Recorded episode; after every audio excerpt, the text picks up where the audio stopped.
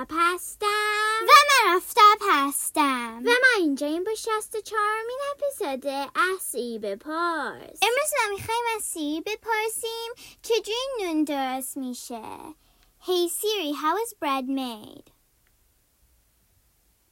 Here's an answer from Wikipedia dot org. Bread is usually made from a wheat flour dough that is cultured with yeast, allowed to rise, and finally baked in an oven.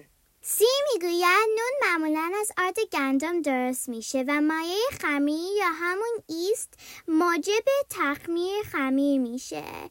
بعد از اینکه خمیر چند ساعت موند و حجمش زیاد شد، آماده است بره توی فر.